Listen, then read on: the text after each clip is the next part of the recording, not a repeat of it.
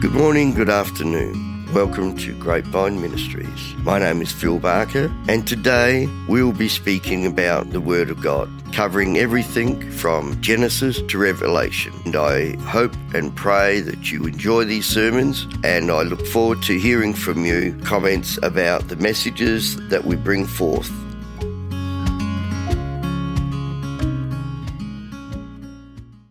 Welcome to Grapevine Ministries. I'm Phil Barker, and today I have a God inspired message that I believe will bless you and encourage you. And my favourite scripture at the moment is Jeremiah 29:11. I know the plans I have for you, declares the Lord.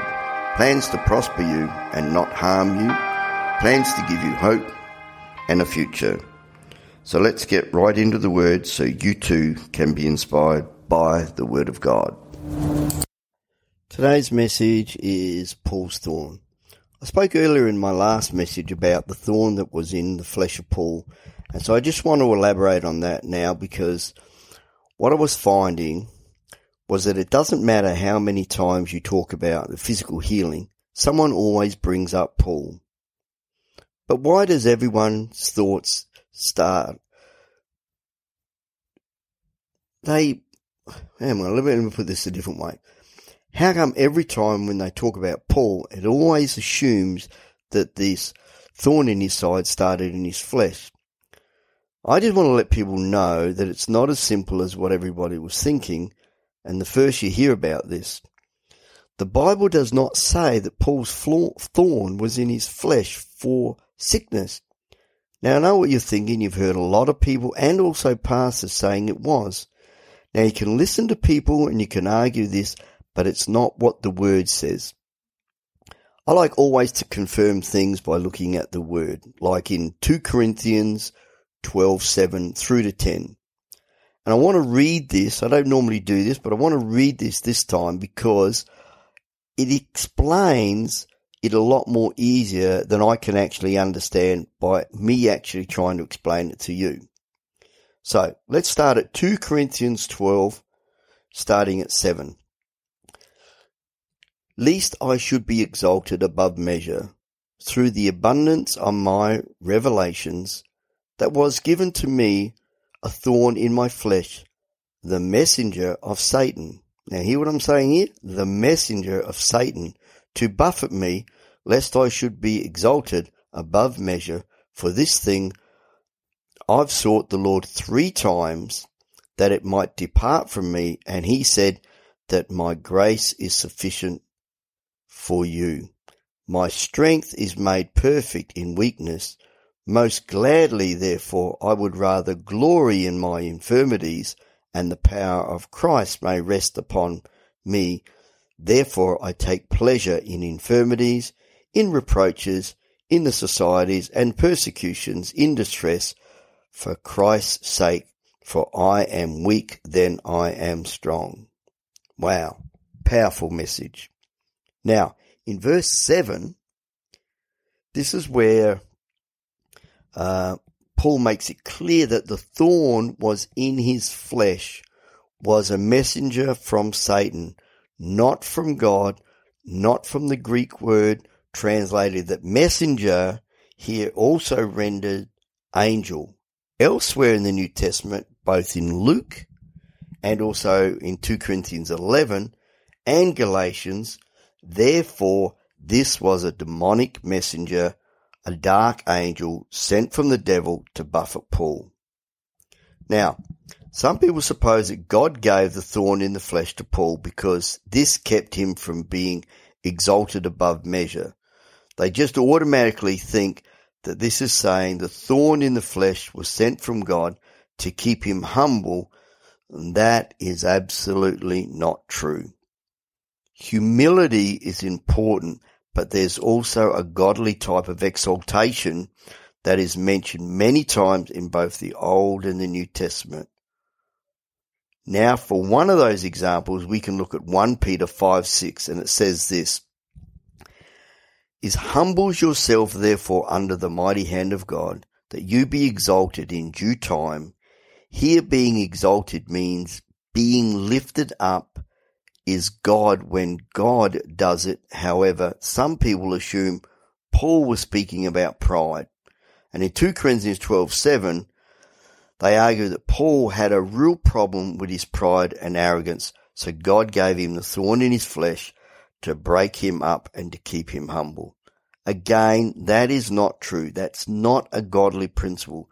We just saw in the Bible saying to humble yourself. If God humbles you, that's not humility, that's humiliation. Humility is not something you can force on a person. It has to come from inside of you. And I think a lot more people need to make sure that they humble themselves to God so they can be lifted up. Now, the thing is, this is where free will comes in. God gives us free will to make our choices. So we choose to humble ourselves to Him. He doesn't force that upon us. Otherwise it just becomes plain and simply humility. I like this. There was a great Christian leader. I love this story. Maybe some of you heard of John Stott. He was speaking at an occasion at a university mission in Sydney. That's Australia for all you listeners from overseas.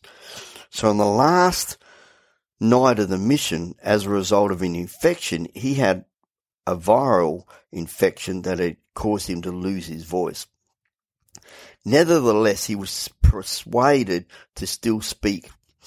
Now, waiting in the side room beforehand, he whispered a, a request that the words of the thorn in the flesh, verses 2 Corinthians 12, be read to him, also believing the wrong interpretation of this scripture.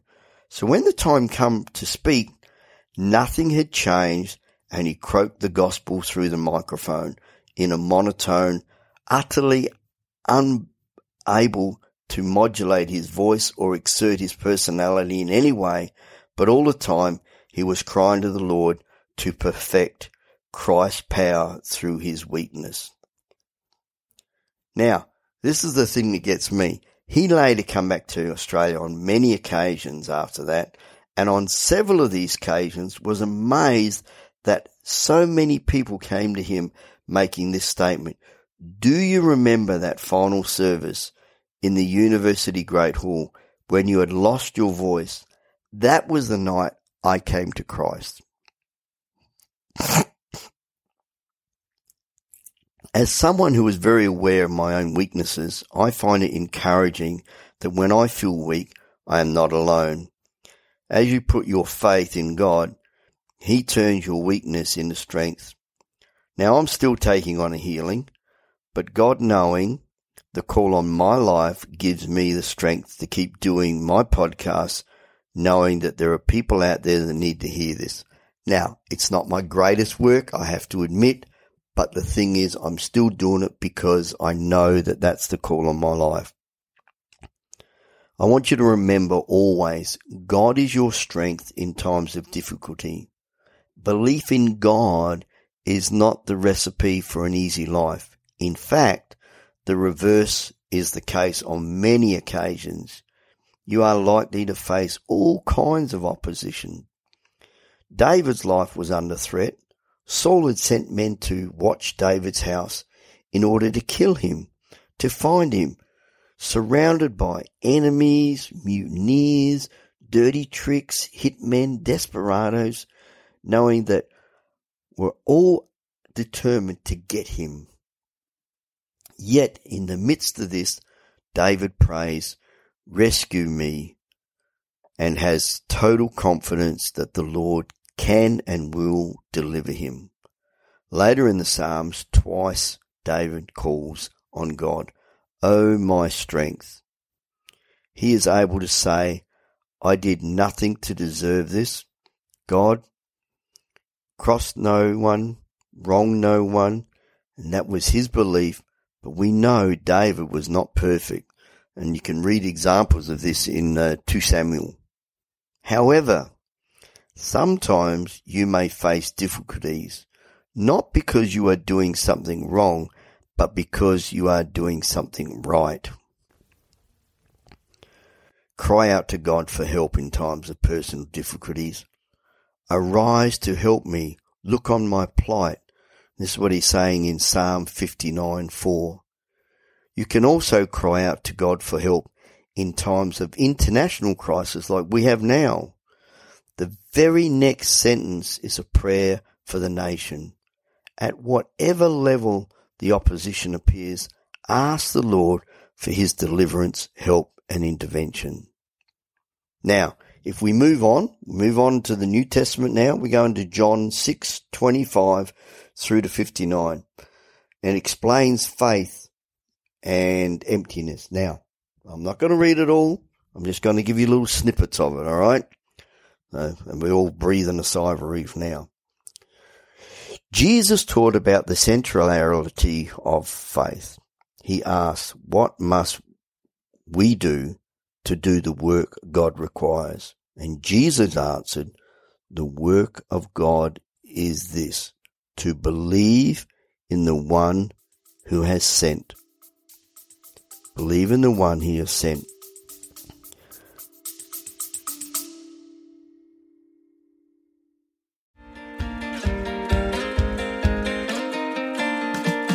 I hope you're enjoying today's message. Thanks for tuning in. I'm praying for you today as you spend time in the Word that your faith continues to grow and strengthen. Grapevine Ministries relies on the support of listeners like you. Your generosity helps us continue spreading the word and making a positive impact. You can visit our website at grapevineministries.buzzsprout.com or follow the links in my bio if you feel led to give. You can also support this ministry by subscribing and sharing this episode. And now, without further delay, let's jump back into the Word of God.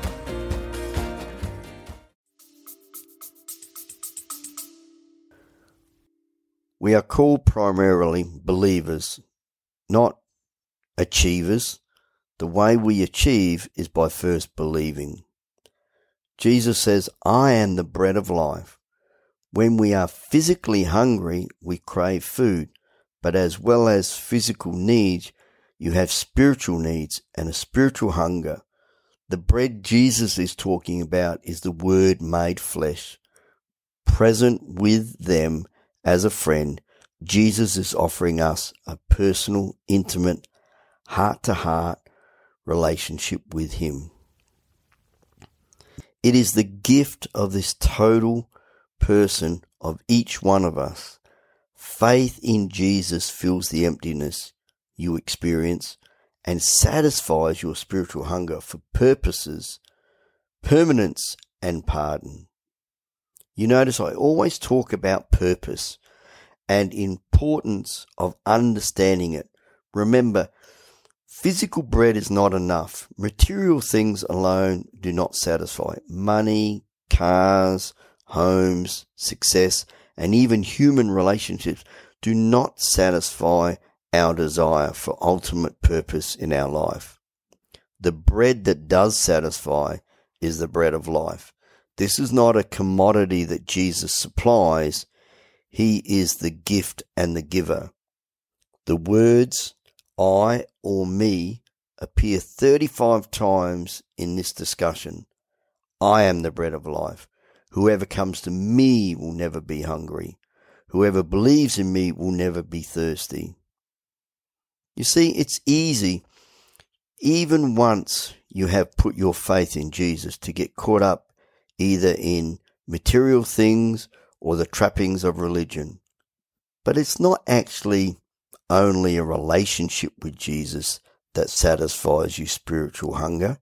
The expressions believe in me, come to me, look to the Son, eat my flesh, and drink my blood describes living in an ultimate close relationship with Jesus. We all want and need permanence. Now back to this. I was just, uh, you know, going over a few things because the old body's uh, not handling things too well at the moment. All right, where were we? Oh, permanence. Okay, we all, we are all going to die. We know that. Death is not the great unmentionable reality. Jesus says this life is not the end. I am the living bread that comes down from earth. Whoever eats of the bread will live forever. I will raise them up on the last day. And that's what I read, and that's what I believe. Jesus promises to raise you up at the last day and that you will live forever. You can have absolute assurance that your relationship with Jesus will outlast death. There is both a present and a future dimension to this eternal life. They say, from now on, give us this bread. And that's what we need to do. Jesus says it can be received immediately, yet he also made it clear that it will last forever. Because he pardons us. Forgiveness is actually our greatest need. Now, there was even an atheist philosopher, Marganetti Lascasi, I think his name is. Probably pronouncing that wrong, but don't let it worry you. You can look him up. All right. He said, What I envy most about you Christians is your forgiveness. I have no one to forgive. We all want to know that we are pardoned for all we have done wrong. Wow. Maybe it's time he converted to becoming a Christian then. Needs to be able to be forgiven. But Jesus said this, this bread is my flesh, which I give for the life of the world. His blood was shed for the forgiveness of sins. Every time you receive communion, you are reminded that Jesus gave his life so that you could be forgiven and also you could receive healing. At the moment, myself and my wife, we take communion as often as we can because it's just reminding us of what the sacrifice was at the cross. Well, the thing is, how do you receive the bread? Jesus says, I tell you the truth. Whoever believes has everlasting life. I am the bread of life. While there is no separate account of Jesus' institution of Holy Communion in John's Gospel, there we see Jesus teaching on communion set out in the context of faith. Among other things, communion is a visible sign that helps us receive Christ by faith. It reveals and it nourishes the friendship Jesus wants to have with you. It is a gift of His love and a sign of His desire to dwell in you all the time. This is why my wife and have it regularly basis. And when we're going through challenging times, that is when we still want to do it because I'm wanting a healing and I will continue to do this until I can. But we have to be aware of not only faith and fallibility. As we read through an ongoing saga of the people of God shining crying out to the Lord and being rescued by judges, we come across one of the most disturbing stories in the entire Bible. This is Jehoshaphat. Here he described as a mighty warrior. His mother was a prostitute. His half brother drove him away. He gathered up a group of adventurers around him. He became a remarkable leader. The Spirit of the Lord came upon him and he was used by God to secure victory over the Ammonites. And the Lord gave him into his hands. Wow. Right. So it doesn't matter what your background is, where you come from, what you're going through. God is there for you. He can pick you up and he can take you through. And all you've got to be is willing to receive him as your Lord and Savior. However, there is an incident in, in his life that is almost unbearable to read. He made a vow to God that if God gave him victory, he would sacrifice whatever came out of the door of his house to meet him upon his return. And it was his daughter, his only child, and it appears that it that it was him that did this. Be careful what you ask for. It's important to note that God never asked him to make this vow, nor did he ask him to carry out the sacrifice. Indeed, it went against all the teachings of the Old Testament. which forbade child sacrifice. Jehoshaphat never actually seeks God's will in this situation. It seems to be his own pride that drove him to put his reputation above the life of his daughter. This shows the fallibility of even great people of faith. Now just remember, in spite of weakness, he is listed in the book of Hebrews as one of the heroes of faith whose weakness was turned into strength. If you want to read about that, that's in Hebrews 11 32 through to 34. I've always said be very careful what you promise or what you cry out to for God because it can bite you in the bottom. I personally have experienced things like this, but thank God not to the extent of Jehoshaphat. But the thing is that by taking the scriptures out of context, we have a tendency to think that we need to do something or we need to give something to God in order for Him to give something to us. But as you read through the scriptures, you find out very, very clearly that God loves us unconditionally. And He wants us to love Him unconditionally. But we have free will. And so the decisions that we make and the, and the things that we do in our life, that we can't turn around and blame God for them. We can't turn around and blame the devil. Well, sometimes you can, but not always. But the thing is, a lot of the time we make life choices and they're not what God wants for us. And then when we're trying to redeem ourselves to God, we believe, just like in the Old Testament, there needs to be some sort of sacrifice that we give to God in order for Him to bless us. Well, that's, that's, that's the thing. It's an unconditional give. See, my wife's of Italian background, right? And this is how things work in, you know, in that sort of environment. Let's say, for instance, uh, someone uh, bakes a uh, a cake or a biscuit or something for us because we're sort of like unwell and going through some difficult times at the moment, right? And so then, you know, we just got to wash the dish and return it later.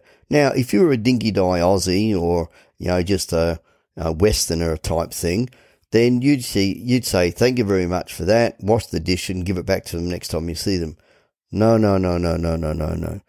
Not in the Italian and Greek and, and especially Asian cultures. Okay. That's not the way you do things. If somebody gives you something, you need to make sure that when you're returning their dish to them, there's also something in it. Because you can't give it to them empty. That's just not right. It's the wrong thing to do. So we've built up this culture about, you know, giving and receiving from a different perspective of what God does. So we actually we find ourselves in a situation where you know someone does something for us, and you th- and the first thought you have is, says, "Well, I wonder what they want in return for what they've just done for me." Hey, come on, look at it from a from a perspective where that person saw that you were in need. They saw that they could do something to help you, and they just simply wanted to show how much they care about you by doing it for you. They don't want anything back in return. They don't want to uh, actually um, put themselves in a situation where we're we're totally committed to this backwards and forwards thing, you know. So, my wife cooks something, gives a plate to my son, and uh, my son gives it back to me, and it's empty, and he's he's waiting for a refill. Well, and his mother was quite happy to do that. But if my wife gives a plate of something to a friend of hers, which is of the same European background as what she is, and then she'd get her bowl back and it'd be full of chocolates or lollies or biscuits or something else because that's the right thing to do. The point I'm trying to make here is that God gave his only begotten Son to you so that you could live the life that you live today, free of sin, free of sickness. And it is a free gift. I see agape love is unconditional love. Even in relationships, marriages, boyfriend, girlfriend, so forth and such as, people are under the impression that if, if you do something nice for somebody, then they have to do something nice back to you. I lend my, my lawnmower to, uh, to my son-in-law. Uh, I expect to get my lawnmower back and I expect to, to have new blades on it and to be fueled up and cleaned and, and, and made right again. And, uh, you know, something else as well. No, that's, that's, that's not the right thinking. He asked to borrow my lawnmower, so I lent him my lawnmower. No strings attached, nothing else required. It is just plain and simply what I was asking him to do. So the point I'm trying to make today is to remember this. God so loved the world. John 3:16. God so loved the world that whoever believeth him should not perish but will have everlasting life. And he sent Jesus to die on the cross for us. He didn't say, Jesus, you're going to die on the cross, but you make sure you get something out of all of those people that give their heart to the Lord in the future. No. So when, not like Jehoshaphat, but when you pray to God and you ask for something and He blesses you, He doesn't want anything in return but he would like you to praise and worship him and give honor and glory to him for what he's done in your life. But it's not a condition.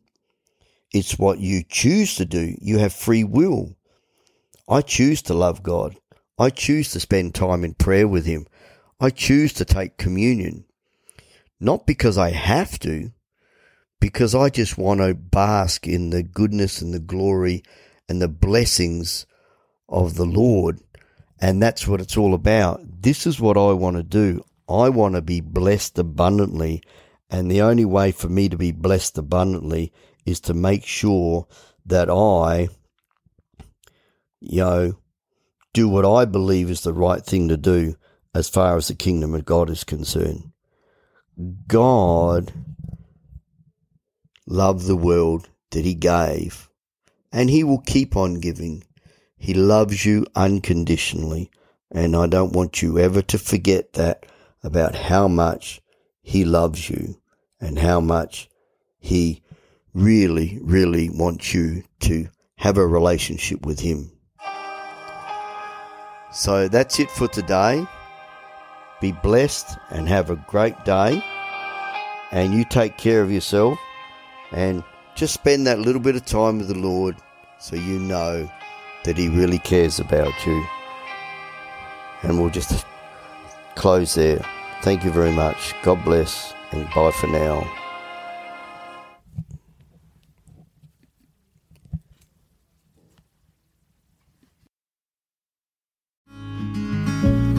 Thanks for listening today to Grapevine Ministries with me, Phil Barker. If you enjoy this message, I encourage you to share it with someone and discuss it with a friend faith is better in community. You can also join in the conversation in our online community via the link in my bio or email me direct at grapevineministries155 at gmail.com. Make sure to subscribe to be notified when my next message is released. See you next time.